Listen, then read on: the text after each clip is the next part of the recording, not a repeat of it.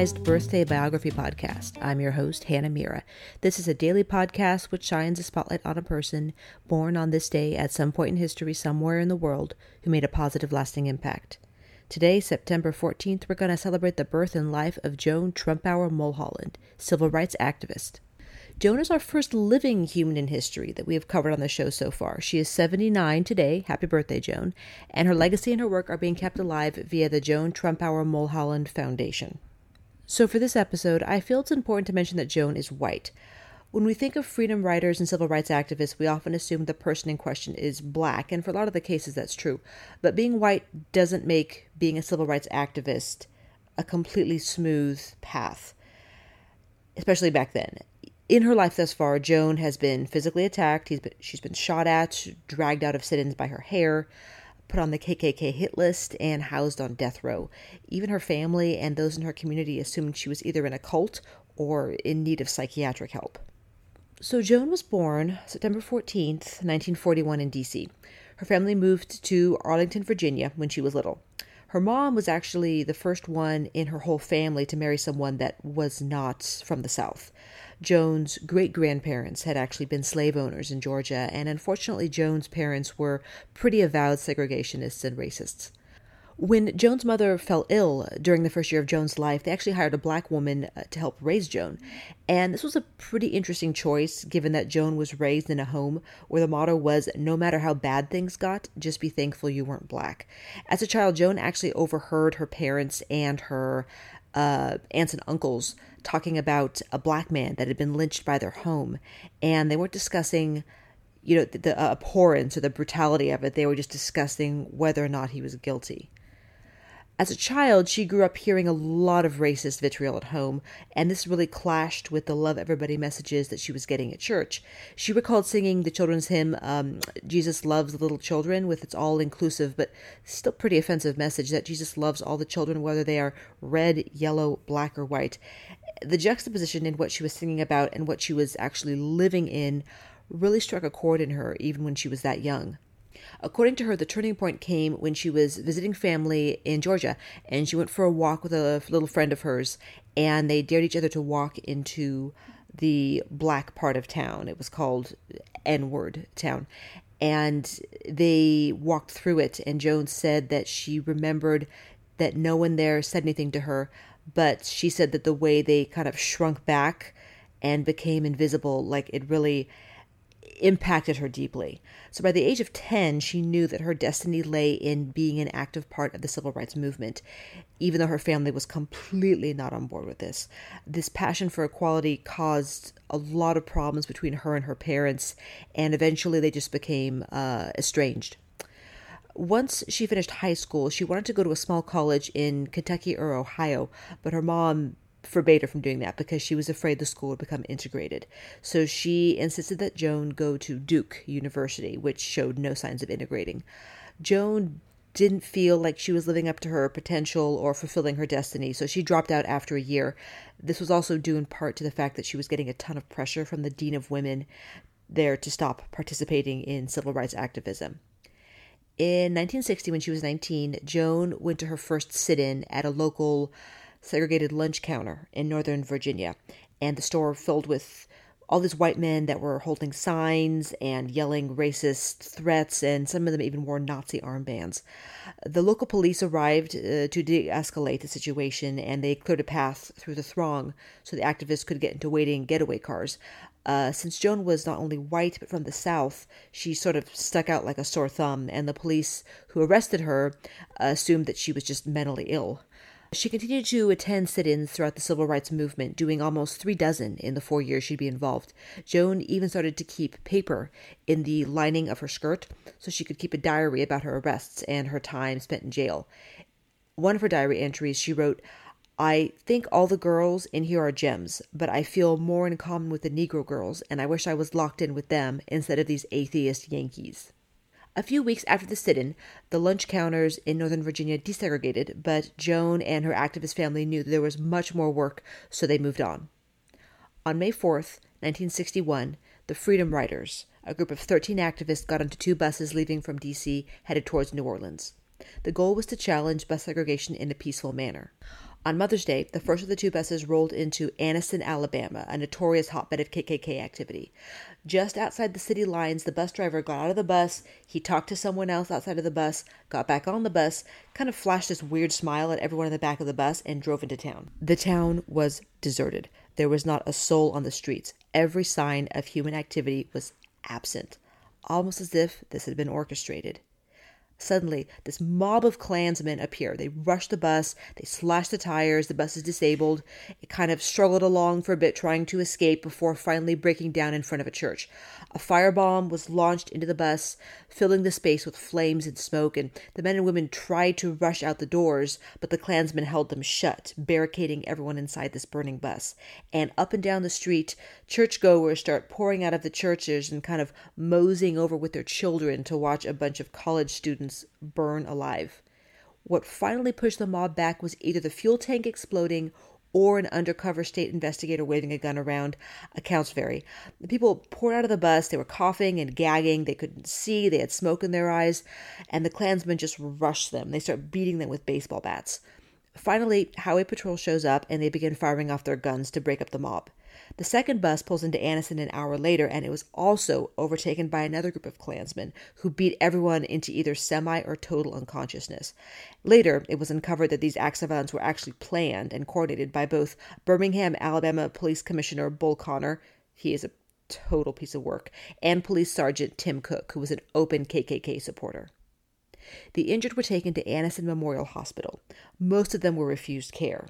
The few of the more seriously injured were allowed to see a doctor, but they were kicked out of the hospital at 2 o'clock in the morning because the staff was afraid that the mob of angry people outside were going to come inside and just start to destroy the hospital. So these activists, they're injured, they're bleeding, they're alone in the middle of the night, they're trapped outside of a hospital. There's a growing mob around them that was becoming more and more bold by the moment. Thankfully, the Reverend Fred Shuttlesworth, who was a local civil rights activist, sent cars with openly armed people to basically escort slash rescue the Freedom Riders. A lot of people thought this would be the end of the Freedom Riders, but thankfully they were very much mistaken. A second wave was coming, and it included Joan and a few other civil rights activists, including Diane Nash, Stokely Carmichael, Hank Thompson, and a few others. They headed towards Mississippi via train, and the plan was to board a bus and then go on through the South. But when they arrived in Jackson, Mississippi, at a segregated train station, everyone was rounded up and arrested for refusing to leave. The men and women were taken to the Parchman Penitentiary in the Delta area, not far from where Emmett Till had been murdered. This place had the worst reputation, and it wasn't uncommon for inmates to just disappear there. Joan shared in the documentary about her life when they found out they were going to this notorious prison, which was legendary for its treatment of prisoners. Her and the others in their group were in total fear for their lives. It was the worst prison in the country at the time. And allegedly, the uh, governor of Mississippi at the time, Ross Barnett, had told the guards when it came to dealing with freedom riders to break their spirits, not their bones. Once the activists arrived at the prison, they were separated by gender. The women were stripped, they were given uh, standard issue prison skirts, and forced to undergo gynecological examinations by a matron who dipped her glove hand into a bucket of what they think is Lysol between each examination. Jones said that to this day she, she can't stand the smell of Lysol. Because the group was separated by gender, the women didn't know that the men were being treated even worse. Being beaten by the guards for refusing to say yassa was not uncommon. The guards at that prison were on the absolute lowest rung of society. They were paid really barely anything, I think like $45 a week. They were usually uneducated, and most of them range from being either extremely racist to just being flat out flagrant Klansmen. They had no power or authority in the outside world whatsoever, but as soon as they entered that hellhole, they were kings, and no one questioned how badly they treated the prisoners, especially those of color. All the Freedom Riders were split from each other in the hope that this would finally break their spirit. To ensure that each person was being isolated, they were placed into death row, because uh, those were all single cells and they kept there for two months. Some of their cells were right next to the gas chamber. A lot of people on the bus were behind bars for just a month before posting bail, but since Joan didn't really have any other plan, she spent the entire two months behind bars working off her $200 fine. Every day that she was in prison, $3 was subtracted from her fine. That same year, Hamilton E. Holmes and Charlayne Hunter Gault became the first African American students at the University of Georgia. Angry white mobs gathered outside their dormitories, smashing property and threatening them, but this made Joan think If whites are going to riot when black students go to white schools, what are they going to do if a white student goes to a black school? So, she enrolled at Tougaloo College in Jackson, becoming the first ever white student to do so. It was there that she met Martin Luther King Jr. and Medgar Evers. A white girl being in a college full of black men was a segregationist's worst nightmare, and there were concerns being voiced by everyone from her parents to law enforcement about her possibly dating or becoming involved with a man of color. She was getting letters from strangers explaining how misguided she was and what a crime against nature it was to have the races mix. There were crosses sometimes burned on campus, occasionally there were drive-by shootings. The community even tried to shut down the entire college, but it was able to remain open because its charter predated Jim Crow laws. As Dr. Robert Luckett, director of the Margaret Walker Center, said in Joan's documentary, she wasn't an outside agitator. She was a white Southern woman. And for that purpose, she was even more dangerous to the white supremacist power structure because she was one of their own who grew up to see that the system was wrong and she rejected it and she actively opposed it. So the fact that she was not only white and Southern, but also a woman flew in the face of the white supremacist argument that white women needed to be protected from black men, and that was the community service that the KKK provided. Her refusal to abide by Jim Crow laws destroyed the entire flimsy excuse of white supremacy being something that white Southern ladies wanted and needed. So Joan's parents were becoming increasingly distraught by her behavior, and they sort of alternated between attempting to shame her and attempting to bribe her. They even tried to take her to Europe in 1962 to sort of try to make her forget what they thought was a, a phase. So she went on the trip, but when she came back, she picked up right where she left off. Joan wasn't supposed to be at the sit in at the counter of a Woolworths in Jackson, Mississippi on May 28, 1963. She'd been working a picket line farther up the street, but as soon as the picket had got going, cops turned up, they arrested everybody else, so Joan decided to go down the street to the sit in, where 13 other activists were, to see if she could be of assistance, but she had no idea just how violent and volatile it was becoming. An angry mob of, of, hundreds of white men and boys had descended on the store, swarming around the activists who were quietly seated on stools at the counter. A former cop dragged one of the men off the stool and began to punch and kick him as the crowd watched. Another man came in like holding a knife. They were throwing coffee and ketchup and sugar on the activists' heads and screaming insults in their ears. As Joan entered the store, these uh, racist protesters assumed that she was on their side, right? White woman coming in, oh, she must be on our side, until she pushed through them and she took a seat at the counter. She was the only white woman in the group. And this seemed to like further enrage the racist. And they started to scream at her, calling her all these vile names and making these rude sexual comments. Joan and a classmate named Annie Moody were sitting together on stools when this guy grabbed both of them by their hair and dragged them out of the restaurant. Thankfully, there was a cop outside and he arrested the man for doing that. And Joan and Annie turned around and went right back to their stools. When a white Tougaloo professor named John Salter sat down and joined the group, the violence became suddenly totally targeted on him. He had cigarettes put out in the back of his neck. Someone punched him in the face with brass knuckles. Someone else threw water mixed with pepper into his eyes. And where are the cops in all this? So because of this weird legal loophole, the Supreme Court had decided that police could not go into the store to arrest anyone during the sit ins unless they were invited in by the store manager. So the cops essentially just waited outside, watching through the window, while white people continued to stream into the store to physically assault people sitting at the counter. They watched it, telling white civil rights activists that were showing up and demanding that the cops help, This is your fault. You guys started it. Allegedly, the FBI was there as well, and they also chose to wait outside. At 2 o'clock in the afternoon, three hours after the violence started, the president of Tougaloo University got wind of what was going on. He shows up, he begs the store owner, please close the store. This is getting incredibly dangerous. The store owner says no. The president finally manages to get a hold of someone at the Woolworths National Office, and that person calls the store manager and orders him to close the store what's interesting when you look at the archival footage, and there's a lot out there, you see that the vast majority of the mob and almost all of the men are actually really young. They look to be like they're in their late teens or early 20s. Just angry Southern boys that had been indoctrinated by both the Southern public school curriculum and their parents. They just grew up in, on this idea that black people are inferior and that if they step out of their place, you need to put them back into their place with violence if necessary. They're angry, they're ignorant, they're misguided, they're racist, and they've been raised on hate. Joan actually calls them the tools of the power structure, which I really like. This was the most legendarily violent sit in. If you haven't seen any of the footage, I urge you to watch it. It's probably one of the most disturbing things I've ever seen on tape, and even writing about it is actually making me pretty nauseous.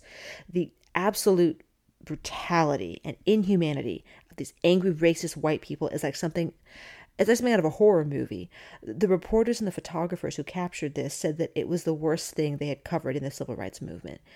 It was thankfully not for nothing, as this huge display of power and unity caused the civil rights activists of Jackson to petition harder, support more ferociously, they staged more sit ins, and membership in racial equality organizations grew drastically. This, of course, caused further rage and pushback from the mayor of Jackson, the city council, and the segregationists, and this culminated in the murder of Medgar Evers, the head of the NAACP in Mississippi. He was shot in the back by a white supremacist while walking into his house in front of his wife and children on June 12, 1963. He died holding pamphlets and t shirts he had just picked up that said, Jim Crow has got to go. Shortly after his murder, Joan was made aware of the fact that there was a hit put out on her by the KKK. Apparently, there were posters up at their meeting locations that had all the faces of the most prominent civil rights activists. Whenever they managed to kill one, they would cross it out. Medgar Evers' face had been crossed out. Joan's had not yet been.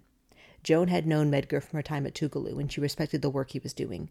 To this day, she visits his grave from time to time, and when Obama was elected president, she went to visit the grave to share the good news with him. A few months later, on August 28, 1963, Joan attended the March on Washington, riding to it with her fellow Woolworth sit in partners. She'd been staying in D.C. for a few months planning this demonstration, which would be one of the largest civil rights gatherings in the history of the country. Joan was working in the press tent, and as a result, she was privy to the scripts of some of the speeches given. Dr. King's famous I Have a Dream speech wasn't in the original version, at least according to Joan, but something that he kind of ad libbed a bit at the end. John Lewis, who we just lost a few months ago, apparently had a speech that was incredibly passionate and had to be edited down so as not to inflame the Kennedy administration. A few days after the march, on September 15th, 1963, the KKK bombed a Baptist church in Birmingham, Alabama, right before Sunday morning service. This church had been a meeting hub for activists who would go out to the streets before being attacked by police dogs and shot down with fire hoses. So it was very much identified as a meeting place for African Americans, which made it a prime target for the Klan. Fifteen adults were injured and four children were killed in the bombing. Addie Mae Collins, 14, Cynthia Wesley, 14, Carol Robertson, 14, and Carol Denise McNair, 11. The survivors poured out of the church, only to be met by police officers shooting over their heads, ostensibly to break up the mob. Shotgun shells and glass from the terrorist attack are housed in the Smithsonian. The memorial service for the four girls attracted hundreds of mourners spilling out into the streets. Speakers had to be set up outside so people standing in the street, including Joan, could listen. Martin Luther King delivered the final words.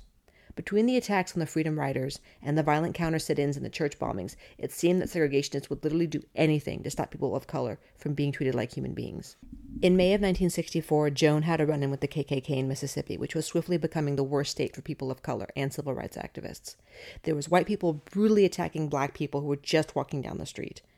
So the students had returned to Tougaloo for graduation when Annie Moody, who was at the lunch counter sitting at Woolworth, advised her co-activist that she had a feeling something was going to happen and to be careful going to Canton that night. This was a notorious hotbed of KKK activity.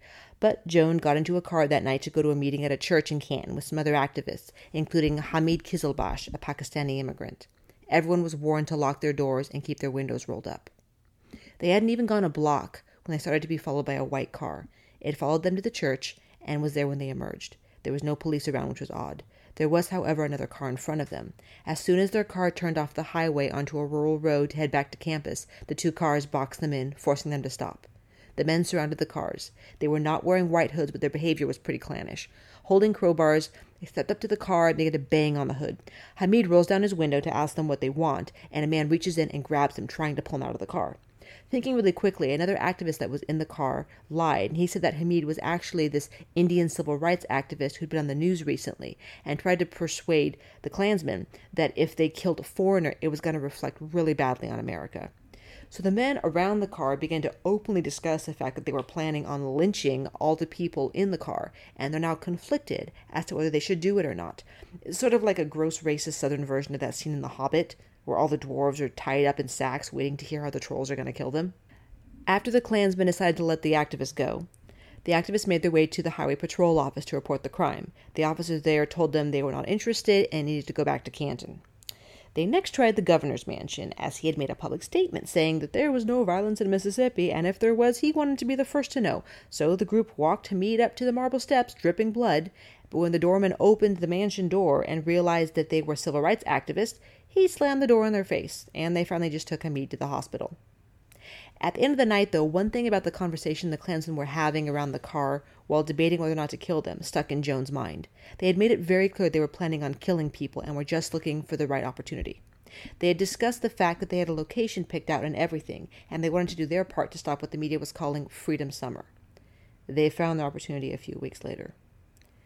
Michael and Rita Schwerner were a young married Jewish couple who were involved in the civil rights movement in Mississippi as well. They had been recruited from the North, and part of their indoctrination was to come to the Reverend Ed King's house, where a more experienced activist would give them the lay of the land, so to speak. Joan was selected to fill them in on what was going on and what they should know about being a white activist in Mississippi. On June 21, 1964, Michael, who was 24, and two fellow activists, James Chaney, a black 19 year old, and Andrew Goodman, a white 20 year old, were arrested for an alleged traffic violation. They were put into jail temporarily, refused access to a phone, and then let go after dark. The three men began to drive back home in the pitch black of the Mississippi night when suddenly flashing patrol lights pulled up behind them. Two cars, including one of the officer who had arrested them earlier that evening, Cecil Price, pulled up behind them. When the doors of both cars opened, the KKK stepped out. Michael, James, and Andrew were kidnapped, taken to a rural road on the outskirts of Philadelphia, Mississippi, and murdered. The two white men, Michael and Andrew, were shot. James the black man was chain whipped and then shot.